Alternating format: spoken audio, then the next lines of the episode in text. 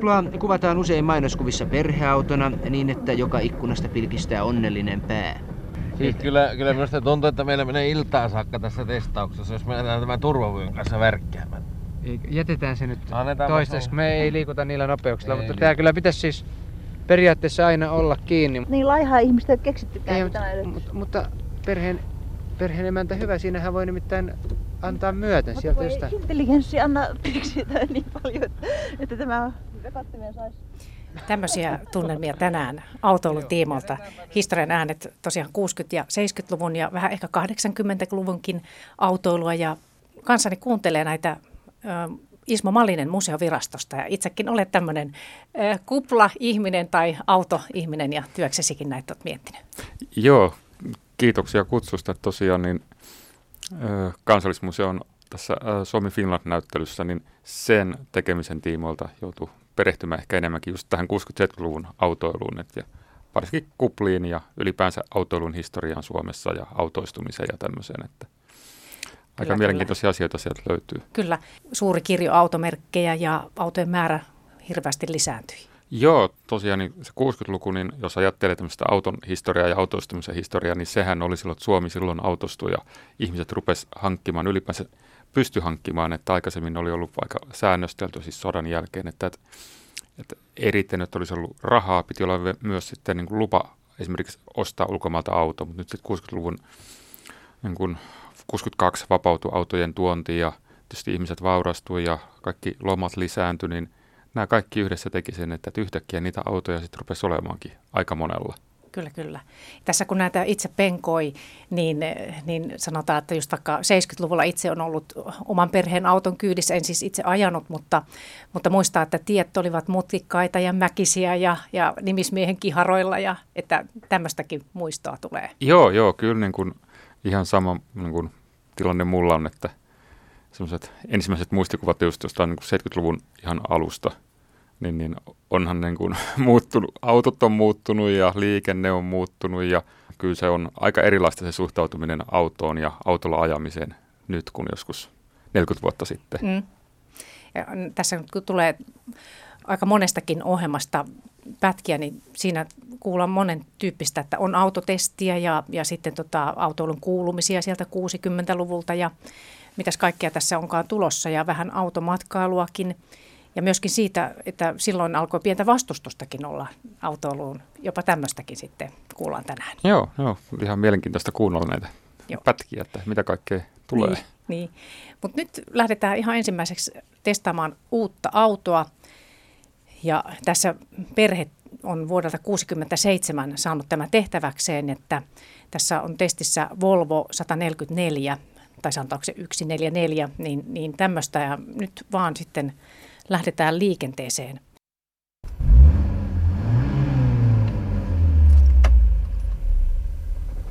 Onko tämä muka Volvo? Niin ulkonäön perusteella mä oon tottunut näkemään toisen näköisen Volvo. Niin tämä uusi malli, tämä on tosiaan paljon leveämpi ja Jee. amerikkalaismaisempi tai tuollainen isompi kaikin puolin. Musta se on hirveä pettymys. Mun mielestä se on ollut ihana, että Volvo on ollut ainoa sellainen persoonallisen näköinen, joka ei mennyt niinku joukon mukana. Voi jäämä. Ei kyllä tämä mun mielestä tähän aikaan ei ole niinku edustusvolvo kaiken puolin. Että Kyllä mä oon samaa mieltä. Iso ja hienon näköinen auto. Malli tässä on kyllä ihan tämmöinen yleinen, niin kuin sanotaan, standardimalli, Joo. joka nyt on niin kuin lyönyt läpi se yleinen design. Joo. Höh. Ei mitään uskalleta enää. Tässä isä on, perheen isä on avannut matkatavarasäiliön. Tämä kynnys on muuten turhan korkea. Tämä on tosiaan niin kuin laatikko tämä. Joo, mutta kyllä tämä iso, iso ja tilava on. Korkeakin tää on. Tilava, tämä on ja hyvä, tämä noudattaa sitä eurooppalaista linjaa. Mitä me sanoisimme? kuin Tänne on. mahtuu varmasti yksi mies. Hyppäs Neppe tuonne sisälle. Niin Ne katsotaan. mahtuu mies. Hyvin. tänne mahtuu vaikka viisi miestä. No niin. Sinne meni Neppe nyt matkatavarasäiliöön. Ja... sinne vaikka Mitä? Kyllä tää tilaa vaikka viidellä miehellä. Ei ihan istumaan pysty. Huuda vielä, mitä? Ei ihan istumaan pysty. Onko tämä viiden vai kuuden hengen? Tää on viiden hengen vaunu, mutta tietysti Joo. kuuski siihen menee mu- Kyllä tänne helposti. mahtuu vaikka kuuden hengenkin matkatavarat. No, Mun täytyy sanoa, että musta tää on hienoin sisältö, mitä, hienoa, mitä tähän asti on ollut. Kauhean. Mun mielestä taas ne entiset Volvot on ollut paljon ihanempia. Tässä on menty tällaiseen kovaan, jäykkään, muovimaiseen linjaan. Et musta on ihan kuin joku sellainen kromosomi ö, japanilaisen sisustus. Kumma. Kato nyt, täällä ei ole mitään kangasta tai mitään pehmeitä linjoja. Toi kojelautakin on kuin sellainen vankilaseinän joku sellainen nurkka. Tämä sopii, sopii tähän ulkokuoreen kyllä tämmönen ehkä, ehkä vähän pelkistetty linja, mutta Tässä on tosiaan ihan viimeiseen saakka pelkistetty linja. Tuo sana tarkoituksenmukainen sopii Volvo 144 erittäin hyvin. Huh, mä masennun. ei tämä mun mielestä yhtään masennuttavaa. Kyllähän tässä sitä, sitä sä et voi väittää, etteikö tässä olisi Niin, tätä. niin, mutta just se, mikä tarkoituksenmukainen. Se ja on just se, että nippula ja nappula ja tarkoituksenmukainen. Musta, musta se on just Semmoinen se auton pitää ollakin just, että siellä viihtyy sisällä ja kaikki on käsillä. Kyllä Niin, et- paljon tuota ketterämpi on kuin tämä entinen malli. Sehän oli vähän niin kuin tuommoinen hyökkäysvaunu se entinen. Niin, kyllä tämä parempi on kuin 121, ei siitä mihinkään pääse. Mutta meillä on täällä takaponkilla ihan samat huolet. Siis me valutaan ihan samalla lailla kuin vanhassa Volvossakin me valutaan tähän keskelle. Alkaako sisään silmässä vilkkua? Kuljettajalla on kieli keskellä suuta nyt, kun se pistää täyteen hään päälle. Joo, kyllä tää kiihtyy ainakin nyt, mitä tässä on vähän tuo. Älä vitsi liian kovaa ajaa. Kuule. Mikä sulla oli päällä äsken? Sehän ottaa mittarin mukaan yli 102. Issua ja hiljaa vaan. Paina Ei se kaasupohja sinne pohjaan. Ei mitään pohjaa nyt enää. Tässähän on vain 110, 120, täällä pannaan vastaan. Juu, niin panna. Ei tarvitse kyllä niin kovaa ajaa, kun pääsee. Ilmeisesti katselet ajoa, katso mittaria, niin siitä näet nopeuden. Ai minäkö? Mä Eikö katson. muka, eikä se mukaan, että mitä auton moottori hurisee. Joo, mutta mä sanon, että kuka kiihtyy tässä parhaiten, niin se on isä. Paremmin kuin nopeammin kuin auto. Nää vaan Täysin järjetön keskustelu tällä. näet silmillä. Mitä mä korjasin tukkaani. Ai sanoks isä, että sä äitiä tottelee, niin sitä panee kädet silmiin. Niin, että hän katselee mua, katsele tietä. Se on aina paha omatunto, että se rupeaa haukkumaan mua, että mä pistän käsiä silmille ja korville. Mikä automatkustaja noin muuta kuin semmoisessa jossakin linja-autossa. Miltä kuulosti? Aika hurjaa menoa. on joo.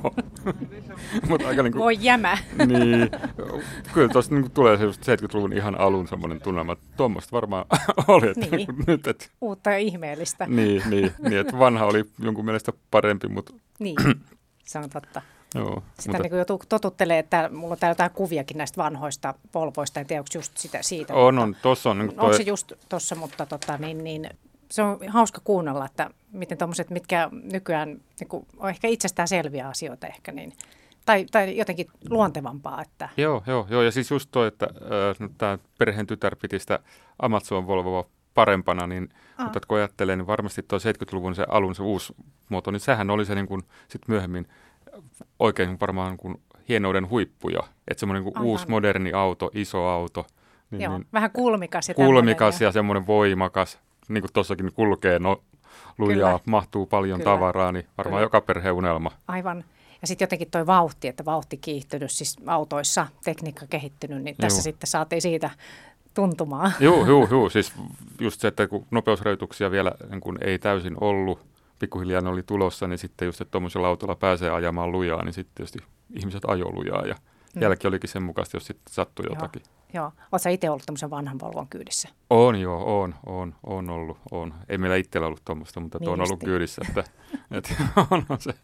Näyttää tosi kaunottarilta nämä autot, niin kuin näyttäisi kun katsoo kuvia, niin, niin todellakin ja varmasti Joo. tuokin kyseinen. Ja siinä oli äsken jutusta, jutussa toimittajana Jukka Häyrinen ja tämä oli siis vuodelta 67. Näin mentiin siinä vauhdilla ja nyt mennään vähän rauhallisempaan suuntaan edelleen vuodessa 67. Tässä sitten alettiin tosiaan tästä vauhdista, mitä tuossakin saatiin vähän tuta, niin alettiin vähän tämmöistä kritiikkiä esittää suomalaiseen liikenne tämmöiseen suhtautumiseen ja tekniikkaan ja nimenomaan siihen- että monet vähän hurjastelikin siellä tiellä. Ja tässä haastateltavana on professori Pekka Tarjanne, joka sitten 70-luvulla oli liikenneministerinä ja toimittajana tässä on Vuokko Österlund. Professori Pekka Tarjanne otti esimerkin tekniikan pilaamasta Enkelten kaupungista Los Angelesta.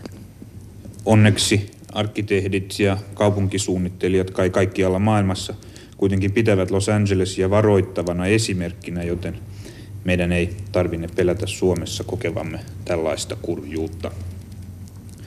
Öö, toisaalta kyllä esimerkiksi liikenneturvallisuudessa Los Angeles on varmasti edellä Helsinkiä. Tämä suomalaisen suhtautuminen, pelonsekainen suhtautuminen tekniikkaan ilmenee selvästi siinä, ettei hän koskaan pääse sinuksi autonsa kanssa. Luulee sen olevan villihevosen ja onnistuu kuvitelmissaan valitettavan usein niin hyvin, että antaa autonsa potkaista jopa useita lähimmäisiäkin todelliseen Enkelten kaupunkiin.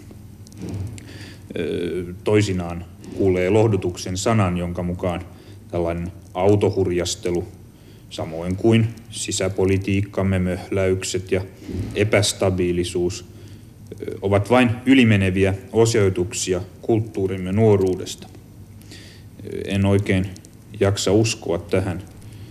Pikemminkin kai voitaisiin näin itsenäisyytemme juhlavuonna puhua 50 villityksestä.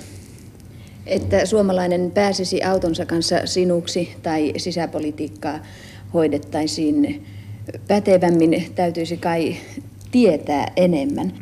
Mikäli me pystymme sen peruskouluuudistuksen oikein hoitamaan niin, että peruskoulun läpikäynyt nuori hieman tietää siitä, minkälaiseen teknistyneeseen ja teknistyvään yhteiskuntaan hän koulusta astuu, niin silloin olemme jo paljon paremmassa asemassa. Nyt oltiin ihan eri tunnelmissa. Mitä ajatuksia tästä tuli? No oikeastaan just se, että oli varmaan tosi ajankohtainen ajatus, että siinä oli puhe monesta eri uudistuksesta. Että just tämä, mistä äsken oli pikkusen puhetta, tämä nopeuden rajoittaminen, että just että kun Suomi autoistui, niin ei ollut vielä semmoisia niin kuin yleisrajoituksia, niin kuin ehdottomia nopeusrajoituksia. Et sitten kun ihmiset sai tosiaan niitä nopeita autoja, että just jos ajattelee, että niin tuossa tota, oli toi Volvo, niin joka kulkee sitten yli satasta, niin kyllähän sitä sitten piti päästä varmasti kokeilemaan. Ja jos ajattelee niitä teitä, että minkälaisessa kunnossa ne oli täällä, niin ei se hirveän hyvä yhdistelmä ole. Ei todellakaan. Joo. Kyllä. Ja sitten tietysti tämä yleinen uudistus, että tekninen tai usko tekniikkaan oli varmaan vielä aika niin kuin voimakas ja kaikki uudistui, että Suomi oli semmoinen myllerryksen vaihe, just tuossa oli puhetta tuosta peruskoulu-uudistuksesta ja kaikesta tämmöisestä. Niin, Aivan. Et. Siinä oli monta, monta asiaa tosiaan.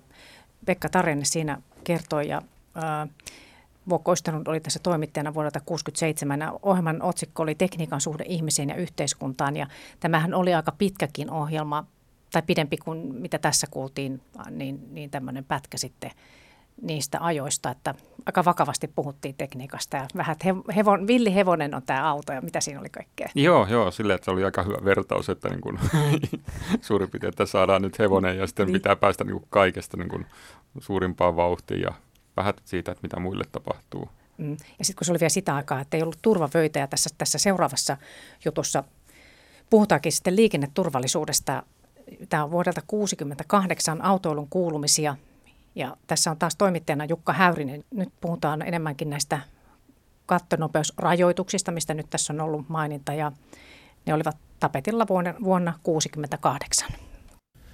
Talian suorittamissa kattonopeustutkimuksissa väitetään olevan selvä tendenssi. Ne pyrkivät saattamaan voimaan 90 kilometrin kattonopeuden myöskin Suomessa – Talien johtaja Karlo Leinonen, minkälaista kattonopeusrajoitusta silloin kaavaillaan?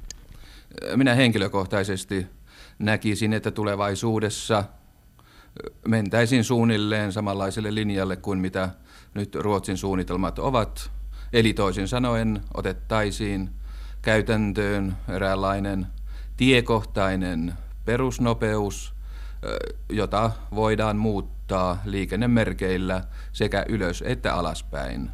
En pitäisi tässä vaiheessa kohtuullisena koko maahan määrätä samaa nopeutta, juuri kun huomataan se, että maamme on laaja, meillä on paljon vähän liikennöityjä teitä, joilla voidaan ajaa tällaista keskimääräistä perusnopeutta luempaakin ilman suurempaa vaaraa.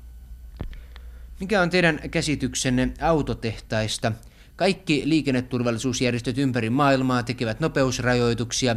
Kaikki autotehtaat tekevät entistä nopeampia autoja. Sanoisin tässä suhteessa valitettavasti hieman käsitykset menevät ristiin ja auto, kauppa tällä hetkelläkin perustuu liian voimakkaasti huippunopeuksien mainostamiseen. Tämä käsittääkseni ei ole meidän kannalta katsoen oikea suuntaus, vaikkakin ymmärrän, että varmasti automarkkinoilla tällainen on hyvin tärkeä tekijä. Näin. Siinä vuodelta 1968 mietittiin tätä liikenneturvallisuutta ja, ja tämmöisiä ajatuksia silloin.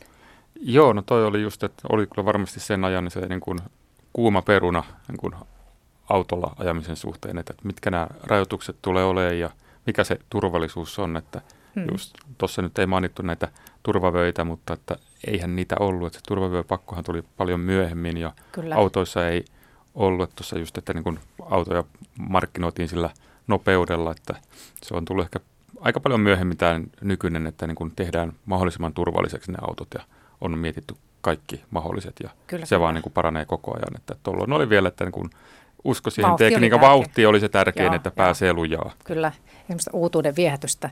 Tuossa itsekään tarkalleen muistanut, otin sitten selvää, että nämä turvavyöt tuli pakollisiksi vuonna 1975, mutta sitä ennenkin, oliko se vuonna 1971, niin ne oli jo autoissa, mutta niitä ei ollut pakko käyttää. Ja... Joo, joo, näin. Että esimerkiksi nyt että tosiaan siellä kansallismuseon perusnäyttelyssä on tämä vuoden 66 kupla, niin, niin siinä kun se hankittiin kansallismuseolle, niin siinä oli turvavyöt just sen takia, että kun se on ollut käytössä, tai oli ollut käytössä ihan niin kuin viime vuosien asti, Aha. mutta siitä sitten päätettiin autenttisuuden takia niin poistaa ne turvavyöt, että se on tosiaan sen niin kuin 60-luvun auto, että ei ole turvavöitä, että ihmiset sitten ajaa siinä ilman niin. turvavyötä. Nyt olisi oikeasti ihan mahdotonta lähteä ei ajamaan. Pystyisi ei pystyisi kuvittelemaan. Tästä tulee mieleen tietysti ne omat lapsuuden ajat, että, että tota, ollut, ollut perheen kanssa sitten vanhemmat etupenkillä ja sitten meitä ollut kolme lasta takana ja, ja sitten yksi suurin piirtein siellä välissä, etupenkkien välissä keikkunut, ihan miten sattuu. Joo, joo, just näin. Ja just jos ajattelee vaikka kuplaa, niin siellä on semmoinen kuin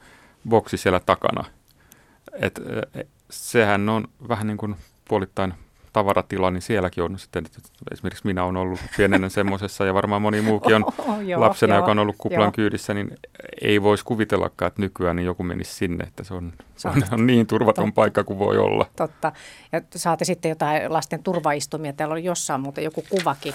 Erässä blogissa oli tämmöinen 70-luvulta päivää autonostalgia-blogi, niin täällä just sitä, että, että oli kai olemassa – No ehkä 70-luvulla sitten oli ehkä olemassa jo tämmöisiä, että miten vauva matkustaa turvallisesti, mutta tässä just, että, että kun se ei ollut kunnolla kiinni, niin siinä olisi lentänyt kuin leppäkeihäs, jos se olisi pysähtynyt. Että ei se siis paljon auttanut. Joo, ei, että tosiaan siinä kansallismuseon kokoelmissa on yksi 70-luvun turva, niin tämmöinen istuin. Aha. Ja me mietittiin, että laitetaanko se myös näytteille, mutta sitten, että ei, että Kaikki se on niin semmoinen niin kuin – irrallinen asia, että eihän oikeasti niitä ollut. Että, Ei että se on ollut tosi harvinainen, että jollakin on ollut turvaistuin. Sepä se. Että. Sepä se, että kyllä se hurjalta tuntuu. Ja tuossa äh, vielä näitä tämmöisiä ton ajan tämmöisiä liikenneonnettomuuksia, kun kävin läpi vähän tilastoja, niin, niin nämä tämmöiset vuodet 65-73 niin olivat kuulemma synkkiä, että tieliikenteessä kuoli noin tuhat ihmistä vuodessa. Joo, se joo. kuulostaa ihan hirveältä. No tämä on just se, että yhdistelmä, että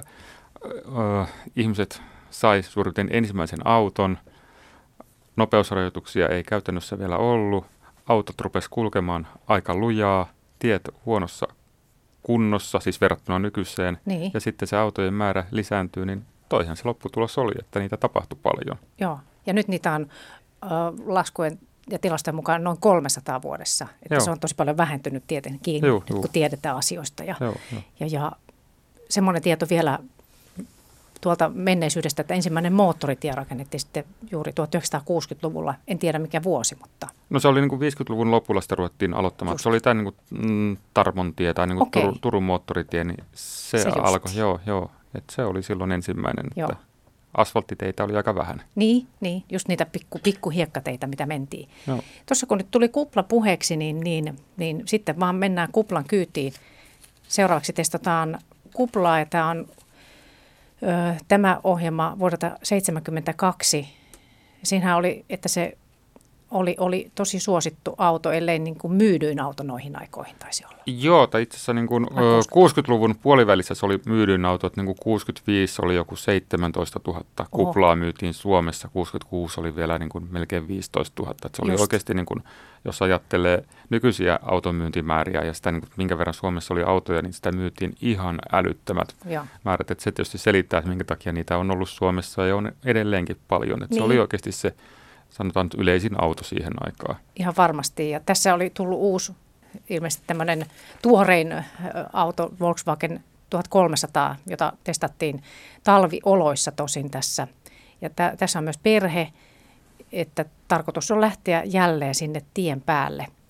Kuunnellaan, kuinka siinä käy.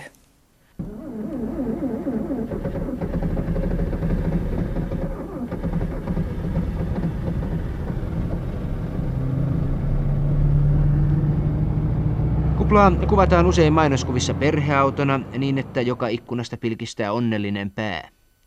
Miten mahtuu koeajoperheemme mukaan neljä henkeä eteen ja kaksi taakse? Sitten penkit kall- kallistetaan eteenpäin ja sitten yritetään Eikö kallistu enempää? Ei se mene enempää. No, mutta siinähän on ahdas kulu. No tää on vähän ahdas hetkinen. Ah. Jaha meitä on nyt neljä, niin sivutila on loistava, mutta tämä etu, etutakasuunnassa, siis varsinainen takapenkin jalkatila on kyllä aivan olematon. Miten siellä? Tuntuu niin kuin isä olisi ahtautunut vähän kilpa on, on, on, on ahtautunut ja pahan kerran. Aukastaan nyt tuo pusero, eihän täällä pysty hengittämäänkään muut. Nyt mä katselen myöskin näitä turvavöitä. Nämä vaikuttaa aika monimutkaiselta ratkaisulta vetää kiinni. Koit, koittaapa siellä perheen isä kiskaista siitä rohkeasti vain turvavyön. Ei, ei muuten onnistu. Siis kyllä, kyllä minusta tuntuu, että meillä menee iltaan saakka tässä testauksessa, jos me lähdetään tämän turvavyön kanssa värkkäämään. Jätetään se nyt toistaiseksi. Me ei liikuta niillä nopeuksilla, ei mutta liikuta. tämä kyllä pitäisi siis periaatteessa aina olla kiinni. Mutta t- tässä nyt taas näemme kerran, että turvavyöt pitäisi olla sillä lailla asennettavissa, ettei niihin mene niin kuin erityisen suuri älyllinen, älyllinen panos kiinni niiden kiinnittämiseen. Ei se suorastaan älyllisestä panoksestakaan kiinni, mutta niin laihaa ihmistä ei keksittykään. Ei, mutta, mutta, mutta perheen, perheen emäntä hyvä, siinähän voi nimittäin antaa myöten mutta sieltä jostain. intelligenssi anna periksi siitä niin paljon, että, että tämä vekattimien saisi. no joo. Jätetäänpä nyt kierroksia vaan ja vähän ylämäki ja renkaat puree niin kuin rautaan kiinni. Lähtijänä tämä on aivan erinomainen vaikeista paikoista. Kyllä joo. Se on takana kone, niin paino on siellä, niin hyvin se lähtee liikkeelle. Se on kyllä valitettavaa, että aina on huurussa ikkunat ja sitten jos ajaa pitkää matkaa, niin kuuma tulee sisällä, mutta jos, jos vähentää lämpöä, niin silloin huurtuvat ikkunat. Jos avaa ikkunan, niin silloin rupeaa reumatismi kolottamaan jossakin sopivasti olkapäässä. Että siinä saa koko ajan tehdä jotenkin temppuja. Tämä on totuus. Jos se lämmityslaitteessa saa pikkasen käsi olla vivulla koko ajan, jos sitä ajaa kauemmin nostaa kierroksia ylemmäksi, niin rupeaa tulee aina lämpimämpää. Ja nämä on niitä tyypillisiä, jotka, jotka liittyy ilmanjähdytteeseen.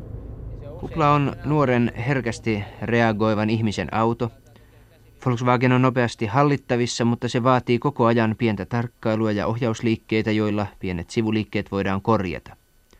Yhteenvetona tästä kaksiovisesta pikkuautosta sanoisin, se on tehty keski-eurooppalaisiin olosuhteisiin, mutta hiukan parantelemalla siitä saa keskinkertaisen talviajokin myös Suomeen. Auton hinta on kaikkialla Suomessa sama, 12 995 markkaa. Näin mentiin tässä ja siinä ehkä kuplan kyydissä olleille tuttuja asioita, tämä I... kuumuus ja lämmitys. No joo, kyllä itsekin muistaa ja mitä nyt on niin kuin lukenut ja muilta kuuluu, niin toi on se, mikä on ihmisillä jäänyt mieleen, että se varsinkin talvia jossa, niin että, että mielipiteitä oli aika monia. Että onko hyvä? Niin. Jalat palaa. joo, joo, joo, että ei se ehkä ollut ihan niin kuin, enää sitten 70-luvun alun tekniikkaa kuitenkaan sillä vaiheessa, että oli vähän niin kuin vanhempi. Niinpä, niinpä. Kuplallakin oma, oma historiansa, mistä riittäisi varmasti moneenkin ohjelma aihetta. Että tässä, äh, tämä ohjelma oli noin puoli tuntia pitkä, tämä vuodelta 1972, ja tässä oli taas Jukka Häyrinen toimittajana.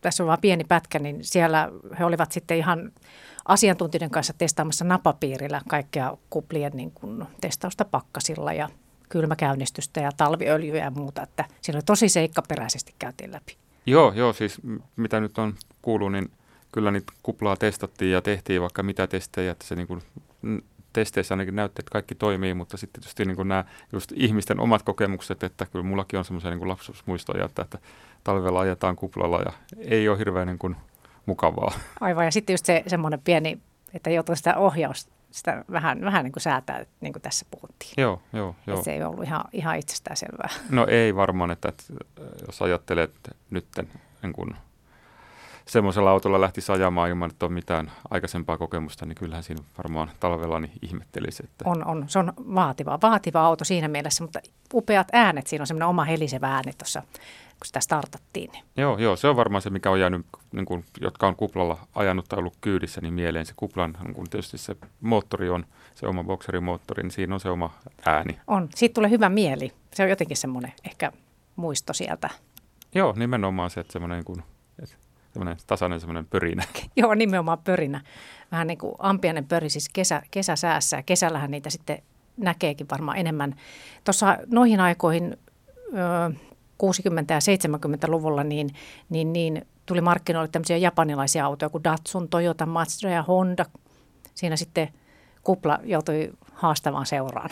Joo, no sitten just nämä niin japanilaiset, niin sitten ne niin kuin, tavallaan löi itsensä läpi ja yleistyi. Et sitten just jos ajattelee niin kuin Datsun satasta ja näitä Toyotaa ja muuta, niin ne oli sitten se 70-luvun niin massa-auto, 80-luvunkin vielä. Kyllä, ja sitten itsellä tulee mieleen, että omalla isällä oli Ford Cortina ja muutenkin aina Ford. Joo, joo, joo, joo. No mäkin on kyllä niin kuin... just, kuviakin joo, niin kuin toi Nimenomaan. Korttiina ja sitten niin kuin vanhemmat Angliat ja sitten tuli Eskortit ja nää. Niin Taunus. Taunus oli iso auto, se oli, niin se oli tosi, tosi hieno auto sitten. Että, kyllä. Että, että Täällä jossain ainakin, valko tuossa, mutta semmoinen oranssi Taunus, muistan, niin kuin semmoisen värin justiin. Ja Joo. Siellä on muutenkin varmaan ollut, näin vanhoja kuvia katsoa, niin ainakin värikkäämpää muutenkin ja enemmän kirjoa noissa merkeissä. Joo, se on varmaan tavallaan sitä ö, 70-luvun semmoista niin kuin, ja 60-70-luvun sitä niin värejä ruvettiin sitten niin kuin, käyttämään ehkä autoissakin. Että, tai ehkä se on ainakin se mielikuva, mikä niin, on semmoinen, ja sitten kun katsoo noita kuvia. Ja tässä vielä, jos noita merkkejä muita, niin et suosittuja oli, oli Moskovitsia, Lada ja Fiat, Simka. No tuossa noin Fordit tuli mainittuja, Kupla tietysti ja, ja, ja mitäs muuta. Tämmöisiä ainakin. Jossain luki, että neuvostoliittolainen Lada oli 70-luvulta alkaen 80-luvulle Suomen myydyin auto.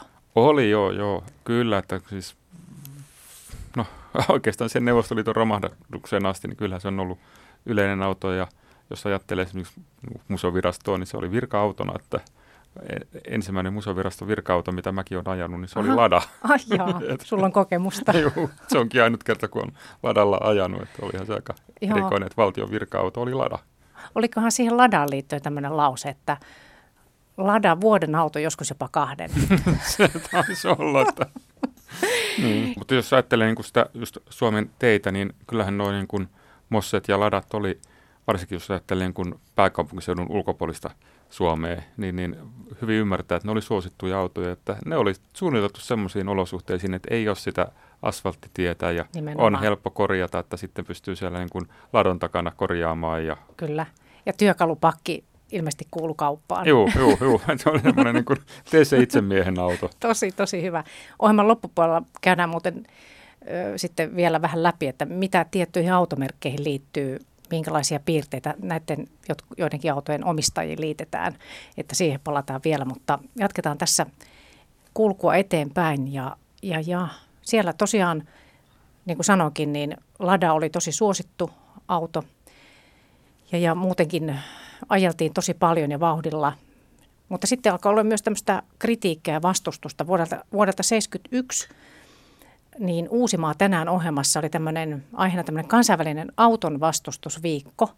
Siinä toimittajana Esko Riihelä ja kuunnellaan, mitä silloin sitten tähän, tähän liittyen puhuttiin.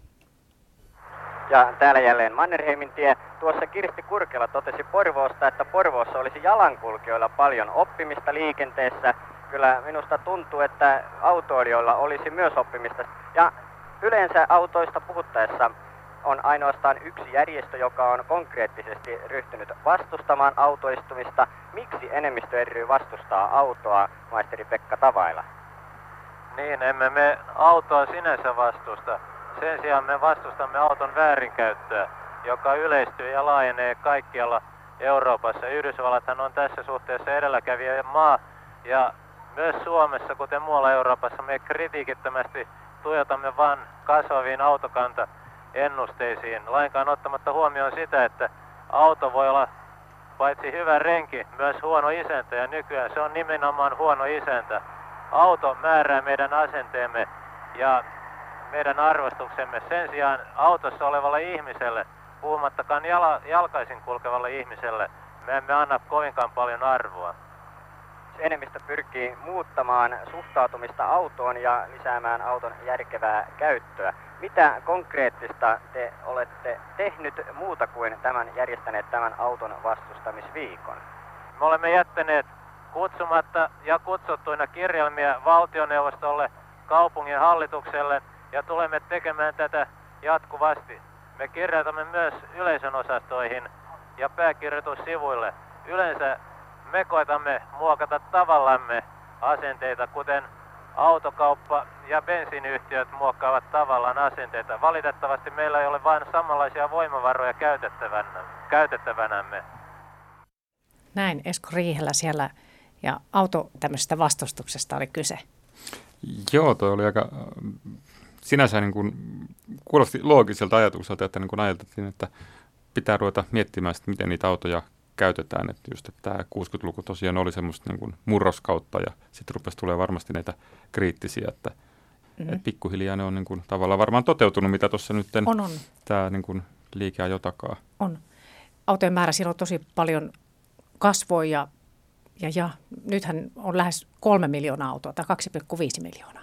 Joo, joo, siis kyllähän tämä on niin kuin, ö, muuttunut, että tuosta tuli mieleen, että just sitä ö, 1910-luvulla, kun tuli käytännössä oli ensimmäisiä autoja, niin minkälaisia niin kuin, tavallaan ohjesääntöjä oli, jos ajattelet, että silloin oli ihan niin säännöt, että se auton ö, suurin nopeus oli 10 kilometriä tunnissa niin kuin kaupunkialueella. Niin. Ja sitten, että mitä se tuossa 70-luvulla oli, niin ehkä se tavallaan on niin kuin yhtenevä, että ruvetaan niin kuin ajattelemaan, että jonkunlaiset rajat pitää laittaa, kun on tämmöinen niin kuin joko täysin uusi tai sitten se on saavuttanut niin tietyn pisteen. Että. Että aika aikaisessa vaiheessa alettiin myöskin tälle kritisoimaan, että siinä mielessä oli kiinnostava kuunnella näitä. Joo, että ei ollut pelkkää semmoista ihan, ihannointia ja että siinä mielessä, että ne asenteet sitten muuttu ehkä siitä pikkuhiljaa. Mutta että täällä tosiaan Ismo Malisen kanssa, Ismo Malinen museovirastosta ja täällä kuunnellaan näitä historian ääniä autoiluun liittyen aikaan, jolloin Wunderbaumit ja kaikki tämmöiset karvanopat alkoivat heilua autoissa pikkuhiljaa. Okei, okay, no niin. ja jatketaan eteenpäin. Silloin myös 70-luvulla automatkailu oli suosittua ja muutenkin 60-luvulla, kun kesämökkien määrä kasvoi, niin sitten liikuttiin paljon ja matkailtiin. Ja, ja, ja tämä seuraava juttu sitten vie tämmöisiin tunnelmiin. Ohjelma oli Kysykää kotimaan matkailusta vuodelta 1972. Tässä oli montakin asiantuntijaa paikalla ja tosi pitkä ohjelma, mutta muutama kysymys sitten liippasi lähetä tätä automatkailua. Täällä Merkkonomi Mäkinen, hyvää iltaa. Hyvää iltaa. Käytännöllinen kysymys. Tarkoitus olisi perheen kanssa kesälomalla heinäkuussa ajaa runon ja rajan reitti itärajaa pitkin siis suurin piirtein Lappeenrannasta Kuusamoon. Onko mitään paikkaa tai toimistoa, josta voisi saada tälle reitille niin kuin ajo- ja majoitus ja nähtävyyssuunnitelman vai täytyykö se etukäteen itse tutkia joka pitäjä? Kiitos kysymyksestä. Täällä kotimaan matkailukampanjan pääsihteeri Raimo O. Kojo varmaan yrittää ainakin vastata kysymykseen. Kiitoksia. Kiitos. Runon ja Rajantiestä on julkaistu oma hyvinkin yksityiskohtainen esitteensä, jonka perusteella voi sitten kaavailla päivän ajomatkat ja tässä nyt voi oikeastaan heittää välillä vihjeenä sen, että ei liian pitkiä päivämatkoja, ei runoja rajantiellä eikä muuallakaan, vaan lomamatka tuollainen rauhallinen, mukava juttu. Ja tällaisen runon ja rajantien esitteen samoin, sama, samoin kuin muitakin esitteitä. Niitähän saa kaikista matkailutoimistoista, samaten kuin matkatoimistoista. Ja runon ja rajantien suhteen voitte kääntyä kyllä Joensuun puoleen. Sieltä löytyy tietoja. Olkaa hyvä, kysykää kotimaan matkailusta. Halo. Niin, täällä vei Turpeinen Helsingistä päivä. Päivä. E, Kysymys on tästä leirintäalueesta, kun siellä eräs sanoi, että leirintäalueet ovat aina täysiä melkein, että niihin ei pääse, mutta eräs minun käsitteekseni suurempi epäkohta on se, että, e, että niihin ei pääse kello 20 ja 24 välisenä aikana ja tai jäl- sen jälkeen. Yleensä ne suljetaan tällöin ja, ja nyt täytyykö automiehen aina täsmätä matkansa kellon mukaan Eikö voida järjestää sellaisia leirintäalueita, joihin pääsee läpi vuorokauden? Ja onhan kesällä kauniita öitä. Pitäisikö ne jättää katsomatta nämä Suomen ihanat yöt sitten sen takia, että jaha, leirintäalue suljetaankin kello 24, että minulla on lähdettävä. Joo, kiitos teille kysymyksestä. Ovat olleet niin sanotusti suljettuja, ovat varmaankin niitä parhaita alueita Suomessa. Ne ovat nimittäin vartioituja. Tähän pitäisi tosiaan pyrkiä, että on jälkeenpäin tuleville sitten oma alueensa, ellei tämä jälkeenpäin tuleva jaksa kantaa sitä telttaansa ja varusteitaan siitä paikoitusalueelta, joka on siinä vartioidulla veräjällä. Matkailua auton kanssa semmoisia muistoja sieltä? No joo, toi kuulosti kyllä niin kuin jo aika tutultakin ja varmaan monelle tuon aikana matkailijalle niin oli ihan sitä normaali arkipäivää ja just tämä, että oli se, mitä niin kuin suomalaiset rupesivat matkustamaan, että kuulosti ihan. Kar- karttoja tarvittiin. Ja... Joo, joo, ja sitten nämä niin kuin leirintäalueet, että nytten on ehkä pikkasen muuttunut siitä, että ei enää mennä sitten oma teltta mukana siellä auton katolla tai jossain tavaratilassa mm. ja etitä se leirintäalue ja sitten olla teltassa. Että, Aivan. Että se oli se lomamatka, että Niin. ajellaan ympäri Suomea, kun on lomaa ja vapaa-aikaa ja teltassa nukutaan ja Mm. joku yö saatetaan olla jossain niin kuin sisätiloissakin, mutta että telttamajoituksessa. Perheautoon vaan ja sitten menoksi. Juu, juu. Ja sitten tietysti myös nämä, niin kuin, että lähdetään katsomaan sukulaisia ja tuttuja ja mennään niiden luokseen ja tehdään autolla matkaa ja saatetaan pysähtyä ja että tavallaan se matka on itsessään os, o, osa sitä lomaa. Niinpä. Ja, ja semmoisia muista just kanssa itselläkin, että, että mentiin autolla ja sitten oikein kunnolla enää muista sitten, että oli kyllä huoltoasemia, niitä varmasti olikin, mutta ne ei ole sillä jää- jäänyt lapsu, lapsuudesta sille mieleen, mutta tuossa vaan katselin, että niitä oli vaikka mitä, mitä merkkejä enää, niin kuin BB ja, ja, ja Union ja Joo, mitä kaikkea. joo. Oli tietysti Essot ja Kesolit ja, ja Gul- Gulf vai Galf vai kumpi se nyt oli. joo, joo, no toi oli just sitä, että niin kuin oli nämä niin kuin Esson baarit ja kaikki Niin. tämmöiset, että, että ne olisi niitä sitten sen kylänkin niitä semmoisia kokoontumispaikkoja, että nyt on muuttunut pikkasen, mm. että on ABC ja Isot paikat. isot ja paikat. ketjut. Niin. Ja ehkä, ehkä silloinkin ei ollut saattanut olla kahviloita noissa huoltoasemissa, mutta itse muistelin ainakin, että aika usein ehkä eväitä ja sitten johonkin levähdyspaikkaan tai semmoiseen sitten pysähdyttiin ja siellä oli sitten penkit ja Joo, joo, nimenomaan, että tämmöisiä niin kuin levähdyspaikkoja ja sitten niin kuin omat eväät mukana ja tehdään ruokaa ja lerintäalueella ja sitten matka, jatketaan matkaa aamulla ja tälleen, että, että se oli sitä niin kuin nostalgiaa. nostalgiaa sitä, että, että ehkä ei siihen aikaan, no oli se varmasti niin kuin mukavaa, että jos kesällä Joo, tehdään, että matka Kyllä, kyllä.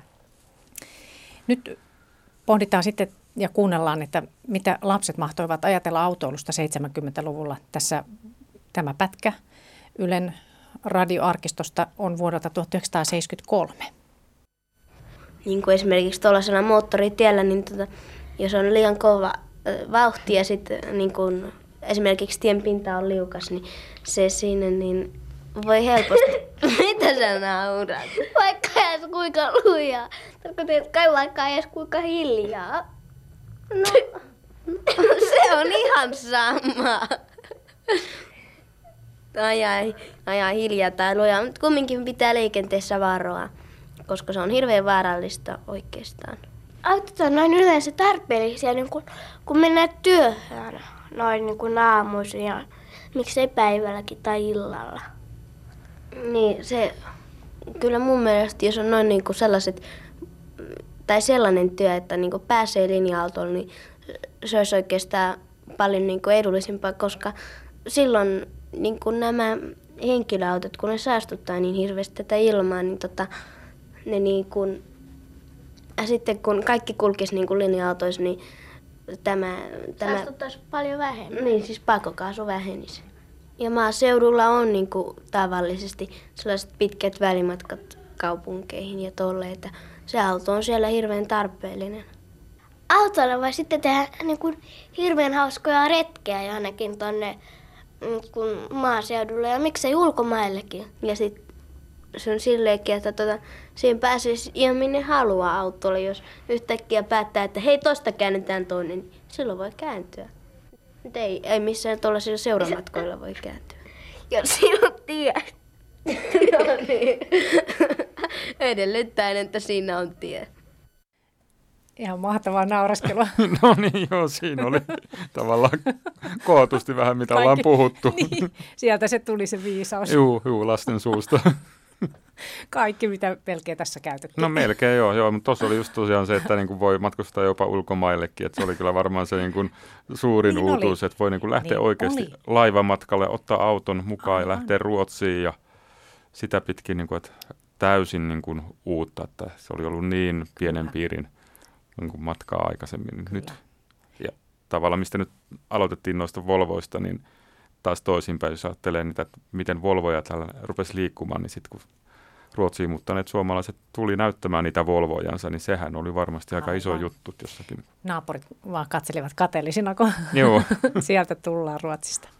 Joo, tosiaan ainakin meidän perhe 70-luvulla matkusti niinkin kaus kuin Tanskaan ja Kööpenhaminaan. Muistan kyllä elävästi sen retken. Joo, joo kyllä varmasti on jäänyt. Telttailuineen ja muineen. Joo. Mieleen sitten semmoiset, että niin niin. pääsee laivaan ja kyllä. ulkomaille ja on ollut varmaan niin kuin kaikille aika semmoinen – erikoinen kokemus, Kyllä. jotka on pystynyt tekemään semmoisen matkan on. siihen aikaan. Joo, nykyään se on sitten ihan itsestään selvääkin, että voi lähteä hyvinkin helpolla eteenpäin ja autolla huristelemaan. Öö, seuraavaksi sitten museoautoharrastusta. Tässä seuraavassa arkkitehti Simo Valli ajaa Chrysleria ja tämä on sitten jo vuodelta 1986.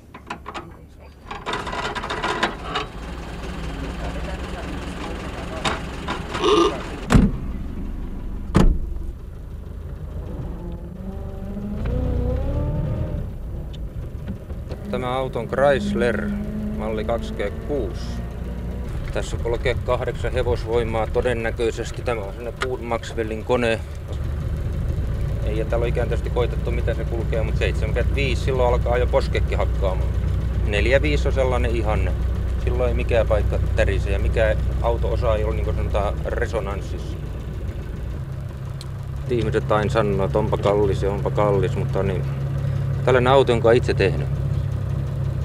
Sillä on tietysti jotain muuta arvoa kuin raha-arvo. Se on niin tunnearvo tietysti siinä. Ja kun tälläkin on jo toistakymmentä vuotta tai yli 20 vuotta ajan, niin arvo on aivan toinen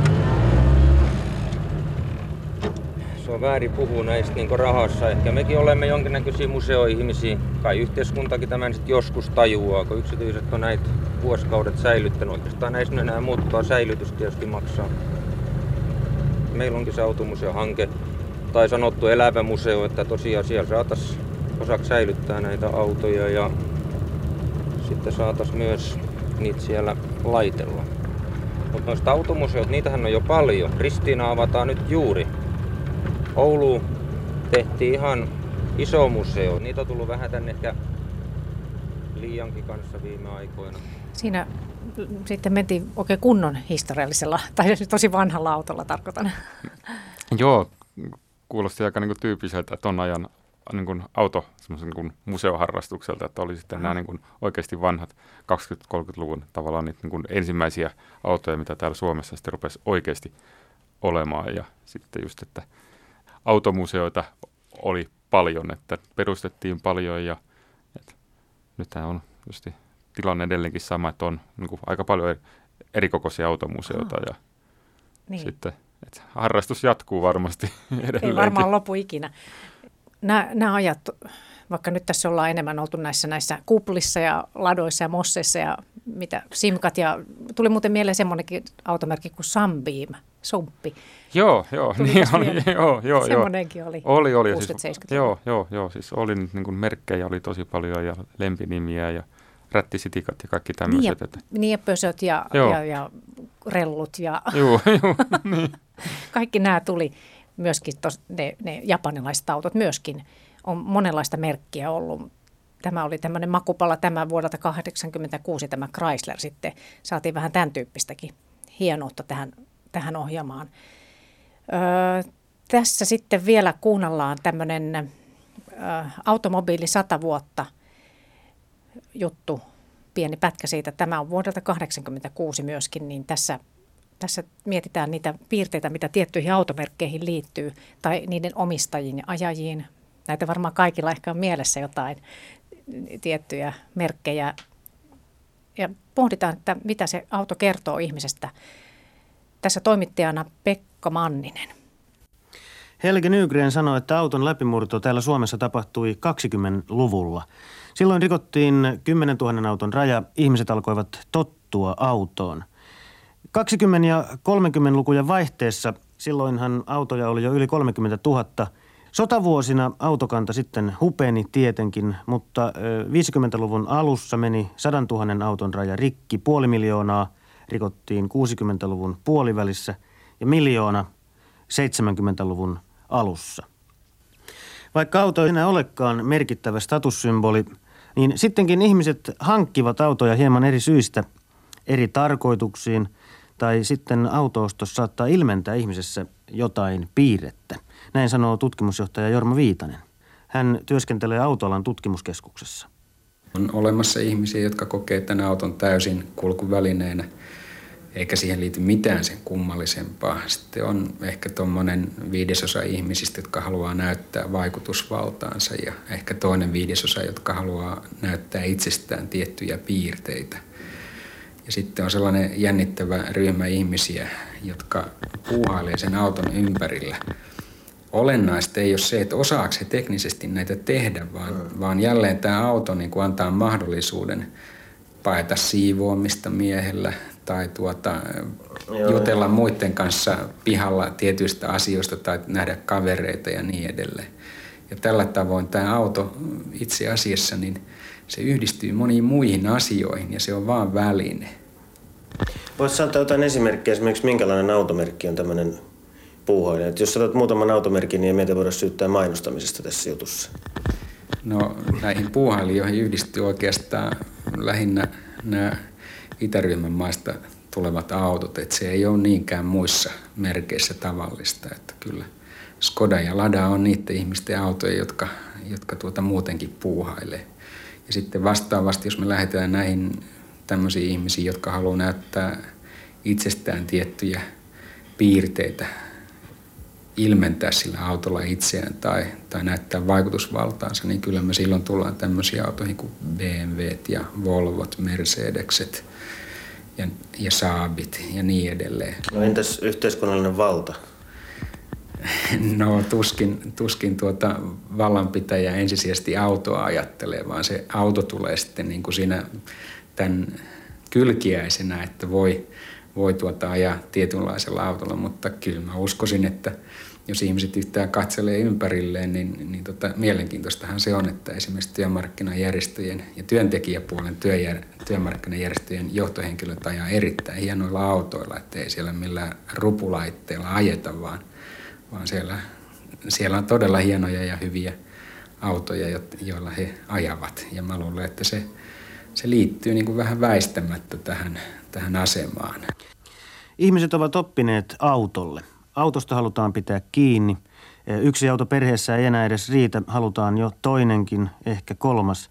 Ympäristöä ja yhteiskuntaa muutetaan auton ehdoilla, eletään autoa varten. Tässä vuodelta 86 olevassa ollessa pätkässä, niin tuli sellaisia asioita, mitä tässä nyt ei 60- ja 70-luvulla ehkä muuten ole paljon puhuttu. Että tässä alkoi olemaan montakin autoa ihmisillä. Joo, joo, kyllä. Ja sitten, että just nämä mielikuvat autoista, niin mistä tuossa puhuttiin, niin kyllähän se varmasti luulen, että heti kun ihmiset on ruvennut niitä autoja tai on pystynyt hankkimaan, niin Joo. onhan se mielikuva ollut tärkeä siinä niin hankintapäätöksessä ja just se, että, että mitä sillä ilmennetään, että tuossa mainittiin Saabi, niin kyllä mun mielestä, ainakin mulla on jäänyt selvä mielikuva, että, että no meilläkin oli perheessä Saabi. Joo, niin, joo. Että, mitä se niin kuin, Siihen liittyy tietynlaisia niin, siis olettamuksia ehkä. Joo, joo, nimenomaan nämä olettamukset, että ne ei välttämättä pidä täysin paikkaansa, mutta että ehkä niiden olettamusten takia niin myös niitä niin kuin tiettyjä automerkkejä tietyt ihmiset sitten hankki, että haluaa olla sen tapainen, joo. mikä se mielikuva on. Sepä se. Et päti paikkansa varmaan 70-80-luvulla ja edelleen tänä päivänä, että on se kyllä, kyllä. Tärkeä siinä niin kuin auton hankinnassa. Että. Aivan. Ja sitten se, että mitä näissä, näissä muissa arkistojutuissa ja muutenkin, no ehkä noissa 60- ja 70-luvulla alettiin jo miettiä ehkä just sitä saastumistakin, mutta nythän on ihan toiset ajat. Joo, joo kyllä, että tuossa niin kuin ehkä oli niitä ensimmäisiä askelia siihen, että mietitään, että, että mikä se niin kuin auton tarkoitus on aikaisemmissakin, että, että minkä verran tarvitaan, että just, että sitten kun on hankittu se ensimmäinen auto, niin hankitaanko toinen auto ja mihin se loppuu, että tarviiko jokaisella perheenjäsenellä olla se oma auto. On se, on se ollut erilaista. Semmoinen puoli, mikä tässä on ehkä tullut tämmöinen vähän sivuseikka liittyen autoiluun, niin, niin myös, että, että silloin autossa alkoi soimaan C-kasetit näissä just 60-70-luvulla, kun tuli autostereot. Joo, joo, se oli niin kuin varmaan, että jos ajattelee sitä niin kuin auton tunnelmaa ja niitä ääniä, että mitä sieltä niin. tulee, niin just tämä niin kuin, Finhitsit ja Joo. kaikki nämä niin kuin, oli. just huoltoasemilta ostetut halvat niin kuin kopio CD, LP, jopa niin ja nämä tämmöiset, niin että se oli se, kyllä. kuuluu kyllä siihen, niin. jos ajattelee 70-luvun auton niin kuin äänimaailmaa, että, että siellä radio kuuluu ja, tai niin kuin LP-levyt ja, ja siis C-kasetit on soimassa ja ei ollut monta radiokanavaa, oli ihan muutama vaan. Vertaan nyt, nyt on niin kymmeniä. Ei tiedä, että suurin piirtein, mitä kanavaa kuuntelee, kun avaa. No niinpä, niin. Mutta minkälainen olo sulla Ismo Malinen jäi tämmöisenä museoalan ihmisenä myöskin itse tämmöisiä autoasioita lapsuudesta muistavia, muistaneena tämmöisistä näistä arkistopätkistä? Minkälainen olo tuli? No mun mielestä toi antoi kyllä aika niin kuin hyvän läpileikkauksen semmoiset, että mitä se niin kuin 60-70-luvun, jos ajattelee autoja ja autoistumista, semmoinen murroskausi oli, että miten se niin kuin, niin kuin ajatukset siitä, että kun saa sen auton, niin sitten ajetaan ja sitten rupeaa tulemaan sitä niin kuin ehkä pientä niin kuin harkintaa ja vastustustakin ja sitten ruvetaan miettimään sitä turvallisuutta ja tavallaan niin kuin reagoidaan siihen, että mitä nyt on tullut tehtyä ja mitä tämä niin kuin vaikuttaa just näin niin kuin kuolleisuus, niin kyllä tuossa tuli mun mielestä aika hyvin koko se koko kaari. kaari tuli katettua kyllä, siihen kyllä. 80-luvulle asti, että, että ihan hyvä valikoima oli. Joo, hyvä.